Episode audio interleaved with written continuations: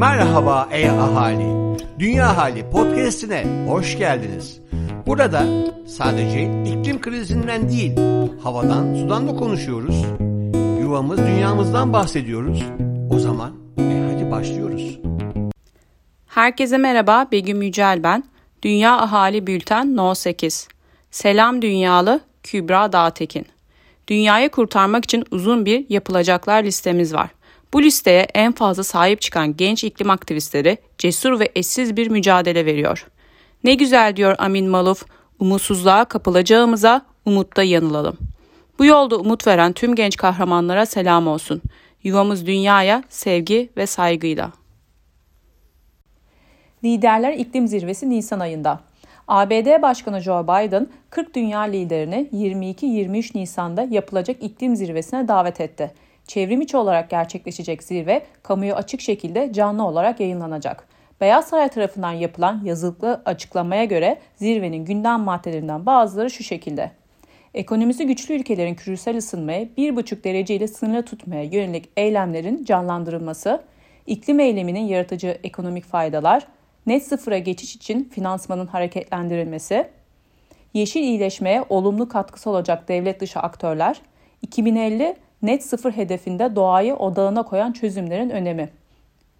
Zirvenin detayları ek katılımcılar gibi konular önümüzdeki haftalarda açıklanacak. Gelişmiş ülkelerde satın alınan ürünler tropik ormanları tehdit ediyor. Gıda tüketim alışkanlıklarımızla ormanların korumasına katkı sağlayabiliriz. Bunun için öncelikle gıda israfını en aza indirmeliyiz, hayvansal gıdaya azaltmalıyız, kahve, çikolata gibi ürünlerde tropikal ormanların korunmasına önem veren ürün ve markaları tercih etmeliyiz. New York Üniversitesi Politika Enstitüsü iklim ile ilgili çalışmaları bulunan 738 ekonomistin katılımıyla bir anket yaptı. İklim değişikliğinin finansal boyutu hakkında genel görüşü ortaya koyan anket sonuçlarına göre şu anki ısınma trendi devam ederse iklim değişikliğinden kaynaklanan küresel ekonomik zarar 2025'te yıllık 1.7 trilyon dolara, 2075'te yıllık 30 trilyon dolara ulaşacak. Köşe bucak dünya Profesör Doktor Levent Kurnaz Tek çözüm fosil yakıtları azaltmak. 2015 yılında devletler iklim krizine çözüm getirebilmek için Birleşmiş Milletler Paris İklim Anlaşması ile küresel ısınma için 2 derecenin çok altında ideal olarak sanayi öncesi seviyelere göre 1,5 derece ısınmayı bir tavan olarak belirledi. Dünya liderleri ayrıca yüzyılın ikinci yarısında sera gazı emisyonlarını dengeleme konusunda anlaştılar. Bu sınır insan faaliyetlerinden yayılan tüm sera gazlarının toplamının net sıfır olmasını öngörüyor. Bu hedefi yerine getirebilmek için her geçen gün daha fazla ülke, kurum ve şirket net sıfır hedeflerini duyuruyor. Net sıfır kavramında bilim insanlarının anladıkları şu. Atmosferdeki sera gazlarının oranı bağlamında dünya için tehlikeli sınırı epey zaman için geçtik. Şimdi ülkelerin saldıkları sera gazlarının toplamı ile ormanların emdiği vesaire sera gazları toplamı sıfır olacak olursa kurtulma şansımız olur. Çünkü dünyadaki en büyük karbondioksit yutağı okyanuslarda bulunur ve biz karadaki net salımımızı sıfır yaparsak okyanuslar orta ve uzun vadede atmosferdeki karbondioksiti emerek eski haline döndürme şansına sahip olurlar. Gelelim net sıfır söylemine. Avrupa Birliği net sıfır dediği zaman bu net sıfır Çin'in net sıfır kavramı ile aynı mı? Öncelikle neyi sıfırladığımızı sorgulamamız gerekiyor. Karbondioksiti mi yoksa tüm sera gazlarını mı? Karbondioksiti sıfırlamak diğer sera gazlarını sıfırlamaktan çok daha kolay olduğu için çoğu ülke net sıfır ile karbondioksit salınımlarını sıfırlamayı kabul ediyor. Ardından eğer sera gazı salınımlarını sıfırlamaktan bahsediyorsak bu sera gazlarının hiç salınmaması anlamına geliyor. Oysa net sıfır tam olarak bu değil. Saldıklarımızla yutakların emdiklerinin farkını almamız gerekiyor. Peki yutakların ne kadar sera gazı emdiklerini doğru hesaplıyor muyuz? Mesela bir ağaç diktiğimiz an o ağacın 20 sene boyunca emeceği karbondioksit mi hesaba katıyoruz yoksa o sene emeceği karbondioksiti mi? Hesabımız içerisinde enerji verimliliği ne kadar yer tutuyor? Örneğin 1 milyon kişinin arabayla işe gitmesi yerine toplu taşıma kullanmasını yutak olarak mı hesaplıyoruz? Kısacası bu net sıfır konusu kötü niyetli kullanıma çok açık bir konu. Tabii daha herhangi bir azaltım hedefi belirlememiş bir ülkenin vatandaşı olarak başka ülkelerin azaltım planlarını eleştirmek büyük ihtimalle bizlere düşmeyebilir. Ama o konuda uğraşlarımız devam ediyor. Yeşil Köşe, Ayseli Karabekmez ve Buse Yılmaz Paksoy. İstanbul'daki atın 21. yüzyılın en acil sorununa etkisi iklim krizi ve değişmesi gerekenler. Atıklar iklim krizinde önemli bir role sahiptir. Atık yüzünden atmosfere sera gazları salımı olmaktadır. Bu gazlar başlıca karbondioksit, metan ve nitroz oksittir. Atıklar adalar halinde birikmekte ve Great Pacific Garbage Patch ismi verilen çöp topluluklarını oluşturmaktadır. Plastik, dayanıklılığı ve yaygınlığı yüzünden en tehlikeli atık türlerinden biridir. Plastik atıklar sıklıkla katı atık depolama sahalarına gömülmektedir ve daha sonra su kaynaklarına karışmaktadırlar. Seeker'a göre birçok bilimsel tahmin 2050 yılında denizde en az balık kadar plastik bulunacağını işaret etmektedir. Plastik Gayre ismi verilen büyük okyanus akıntılarına toplanmaktadır. Zamanla plastik çözünmekte ve 5 milimetreden daha küçük mikroplastik formuna dönüşmektedir. Mikroplastikler birçok canlının vücuduna karışmakta, balıklar aracılığı ile de insan vücuduna sızabilmektedir. Plastik denizlerin karbondioksit emici özelliğini de negatif etkilemektedir. Bu da iklim değişikliğini hızlandırmakta ve insanlara çözüm için verilen süreyi kısaltmaktadır. Yemek atıkları ise iklim krizi üzerinden önemli etkisi olan bir diğer atık türüdür. NBC, çöp sahalarında en çok yemek atıkları bulunduğunu belirtmektedir. Öyle ki yemek atığı miktarı plastik atık miktarını bile aşabilmektedir.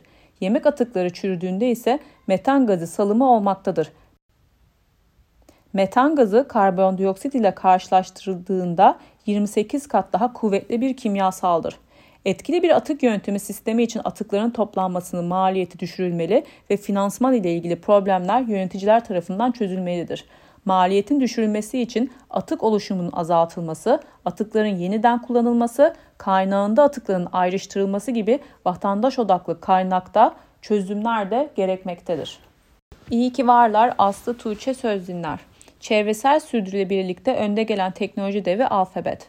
Bill Gates'in dediği gibi iklim değişikliği Bill Gates'in dediği gibi iklim değişikliğini çözmek insanlığın başardığı en muhteşem şey olacak. Biz de bu hafta İyi ki Varlar köşemizde çevresel sürdürülebilirlikte önde gelen teknoloji devi Google'un ana şirketi Alphabet'e yer veriyoruz. Alphabet kuruluşundan 10 yıl sonra 2007'de karbon nötr olmayı başaran ilk büyük şirket oldu. İkinci 10 yılında ise tüm elektrik tüketimini yenilebilir enerjiden sağlayan ilk şirket olarak tarihe geçti sürdürülebilirlik tahvillerine 5.7 milyar dolar yatırım yaparak hem Avrupa'da hem de dünyada çevresel ve sosyal girişimleri yatırımları destekliyor. Google uçuş aramaya Avrupa'daki bazı uçuşlar için karbondioksit emisyon tahminleri ve emisyon miktarına göre sıralama özelliği eklendi. Ayrıca Google alışverişe karbon nötr gönderim seçeneği eklendi ve sürdürülebilir ürünlerin bulunması kolaylaştırmaya çalışıyor. 2030 yılında 7-24 karbonsuz enerjiye faaliyet göstermeyi hedefliyor. Rüzgar, güneş ve diğer temiz enerji üretim yöntemlerinin en çok ihtiyaç duyulan yerlerde geliştirilmesine yardımcı olmak için daha önce yaptığı yatırımı arttırarak önümüzdeki 10 yılda toplam 5 gigawatt enerji kullanımına sunacağını belirtiyor. Bu rakam günümüzde Arizona eyaletinde mevcut olan güneş enerjisi kapasitesinden daha fazla. Environmental Insights Explorer adlı ürünü halihazırda 100 şehrin emisyonlarını ve güneş enerji potansiyelini net bir şekilde anlamasına yardımcı oluyor. Bu verileri 3000 şehrin kullanımına sunarak iklim eylem planları ile ilgili ilerlemelerini ölçmelerine, planlamalarına ve izlemelerine yardımcı oluyor. Böylece daha iyi hava kalitesini ve yeni çevre dostu iş fırsatlarının daha çabuk sağlanacak. Şirketin amacı 200 milyon arabanın bir yıl boyunca trafikten kaldırılmasına eşdeğerde bir emisyon düşüşü elde etmek. Kaliforniya, Teksas, İspanya ve Avustralya'da bilime dayalı yeniden ağaçlandırma çalışmaları başlatıyor. Ayrıca dünya genelindeki orman restorasyonu projelerini etkisini artırarak başkalarının da bu yolculukta onlara katılmasını sağlama amacıyla global bir veri platformu geliştirme konusunda Kafter Lab ile iş ortaklığı yapıyor. Yeşil kalkınmayı hızlandırmak için 10 milyon avro ödüllü iklim alanında küresel etki yarışması düzenliyor. Google haritalar uygulaması ile kullanıcıları trafik, yokuş ve diğer faktörlere göre en düşük karbon emisyonu oluşturabilecekleri çevre dostu rotalara yönlendirmeye başlıyor. Biner verimliliğini ciddi bir şekilde arttırmak için alanında çığır açan yapay zeka araştırmasını kullanarak ofislerde %30 enerji tasarrufu sağlıyor. Şimdi de küresel ölçekte yapay zeka destekli enerji tasarrufu olanakları sunmak için Industrial Adaptive Controls platformunu en büyük endüstriyel kuruluşların ve bina yönetim yazılım sağlayıcılığının kullanımına sunacak. Alfabet gibi dönüşen ve bizleri dönüştüren şirketlerin bir an önce artırılmasını diliyoruz. Yuvam Dünyalılar ne yapıyor? Özgül Öztürk. Takip ediyoruz ve öğreniyoruz ve okuyoruz. Takip ediyoruz sürdürülebilir iş ödülleri 2021 başvuruları başladı. Bu yıl 8. düzenlenecek olan Sürdürülebilir İş Ödülleri başvuru tarihleri 1 Nisan 2021 itibariyle başladı. 15 Haziran 2021 tarihine kadar devam edecek. Sürdürülebilir iş ödüllerinin amacı kurumların ekonomik, çevresel ve sosyal etkilerini proaktif olarak ele alıp yöneterek önemli etkiler yaratmış projeleri öne çıkarmak ve geniş kitleleriyle paylaşmak.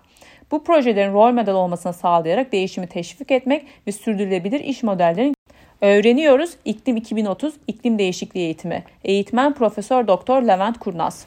Boğaziçi Üniversitesi Yaşam Boyu Eğitim Merkezi, Boğaziçi Üniversitesi İklim Değişikliği ve Politikaları Uygulama ve Araştırma Merkezi, UNSDSN Turkey ve Yuvam Dünya İşbirliği'nde hazırlanan 20 saatlik İklim 2030 İklim Değişikliği eğitimi, iklim değişikliğinin temel kavramları, fiziksel temelleri, iklim değişikliğinin azaltım ve uyum boyutu, uluslararası süreçleri ve sürdürülebilir iklim eylemleri konusunda bilgilendirmek isteyen herkese açık olup bu konuda bilgi aktarımı gerçekleştirmeyi amaçlamaktadır. Katılımcılar iklim değişikliğinin neden olacağı sosyal, kültürel, ekonomik ve ekolojik sorunlar konusunda aydınlatılacaktır. Okuyoruz. Sivil toplum ile şehri yeşil yapmak. Yeşil şehir uygulamaları çevresinde İBB Sivil Toplum İlişkilerinin Değerlendirme Raporu. GEF, Avrupa Yeşil Vakfı ve Yeşil Düşünce Derneği işbirliğinde yürütülen Umudu Yeşil Şehirler Projesi kapsamında 2020'de gerçekleşmiş olan Yeşil Şehirler çalıştaylarının raporuna ulaşabilirsiniz. Raporun içeriğindeki başlıca konular İBB'nin yeşil şehir olmaya ilişkin proje, uygulama ve politikaları, sivil toplum ortaklığı ve etkileşimi, ortaya çıkan sorunlar, engeller, sonuçlar ve önerilerden oluşuyor. Dünya Hali, Yuvam Dünya ve Boğaziçi Üniversitesi İklim Değişikliği ve Politikaları Araştırma Merkezi işbirliğinde BMWİ'nin desteğiyle yayınlanmaktadır. BMWİ'yi sürdürülebilir mobilite için kapsamlı çözümler sunar.